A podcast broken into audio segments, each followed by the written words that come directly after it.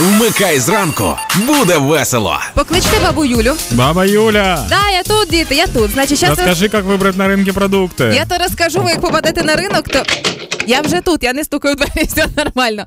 Е, розкажу, щоб ви на ринок як попадете, станеться у вас 25-й кадр, і ви згадаєте, що вчила баба Юля, як правильно то все вибирати. По порядку, в першу чергу, коли ви зараз вриваєтеся за сезонними овочами, фруктами, обирайте ідеальний час. Краще це робити на вихідних е, з самого ранку.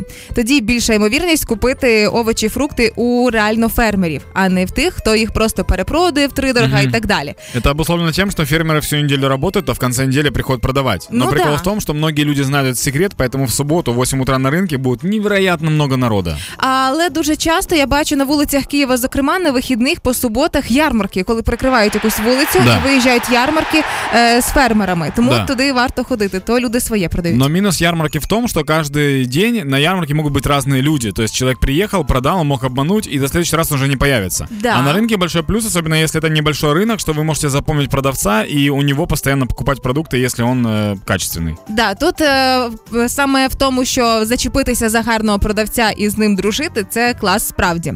Але ви є ще одне золоте правило: звертайте увагу на розмір ринку. Якщо людина, якої ви постійно купуєте овочі, фрукти, працює на невеличкій точці, наприклад, десь невеличкий риночок біля дому, то краще купити в невели... на невеличкому ринку. Там більше шансів попасти на якісніший товар. Теперь, когда вы знаете, как выбрать рынок, поговорим о том, как выбрать еду. Если вдруг есть, э, если вдруг нет запахов на этом рынке, то, скорее всего, еда пластмассовая. Дл- Рынок должен пахнуть зеленью, овощами. Да, особливо зараз в сезон. Да, короче, все, что продается на рынке, все это должно издавать запах. Если этого запаха Полуниця. нет, то лучше не надо. Э, дальше. Если мы говорим конкретно о э, каких-то определенных продуктах, допустим, давай про птицу поговорим. Давай м'яско да, А, домашнє. птицу, если вы выбираете, жесткая птица это признак заморозки.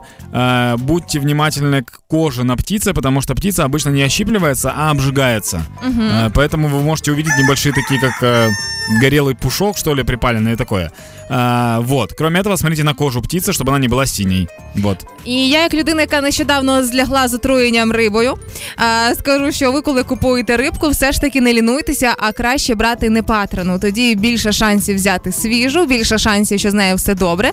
І ви тоді наочно зможете перевірити, що очі в неї не мутні, пахне вона річкою або водою, а не болотом. Е, Це буде вам гарантувати гарний продукт. Касательно овощей, фруктов и так далее. Смотрите, что растет в сезон, и берите только сезонные овощи и фрукты. Это признак того, что они росли действительно на огороде, в природной среде. И все овощи и фрукты не могут быть как на подбор. То есть яблоки не могут быть покрыты воском идеальной. Может быть червоточинка где-то. Як в саду, як в Да, будь-якої да. бабулі. То есть супер натуральное, оно не супер идеальное. Поэтому вам придется выбрать либо внешний вид, либо качество продукта. Да, все залежить тільки від вас. Ну і для тих, хто любить ранкові омлети і молочко, купуючи молочні продукти і молочко, зокрема, звертайте увагу не так на знежирене, а на жирність приблизно 3%, оскільки жирність домашнього звичайного молока 3 2,5, 3,2 в середньому.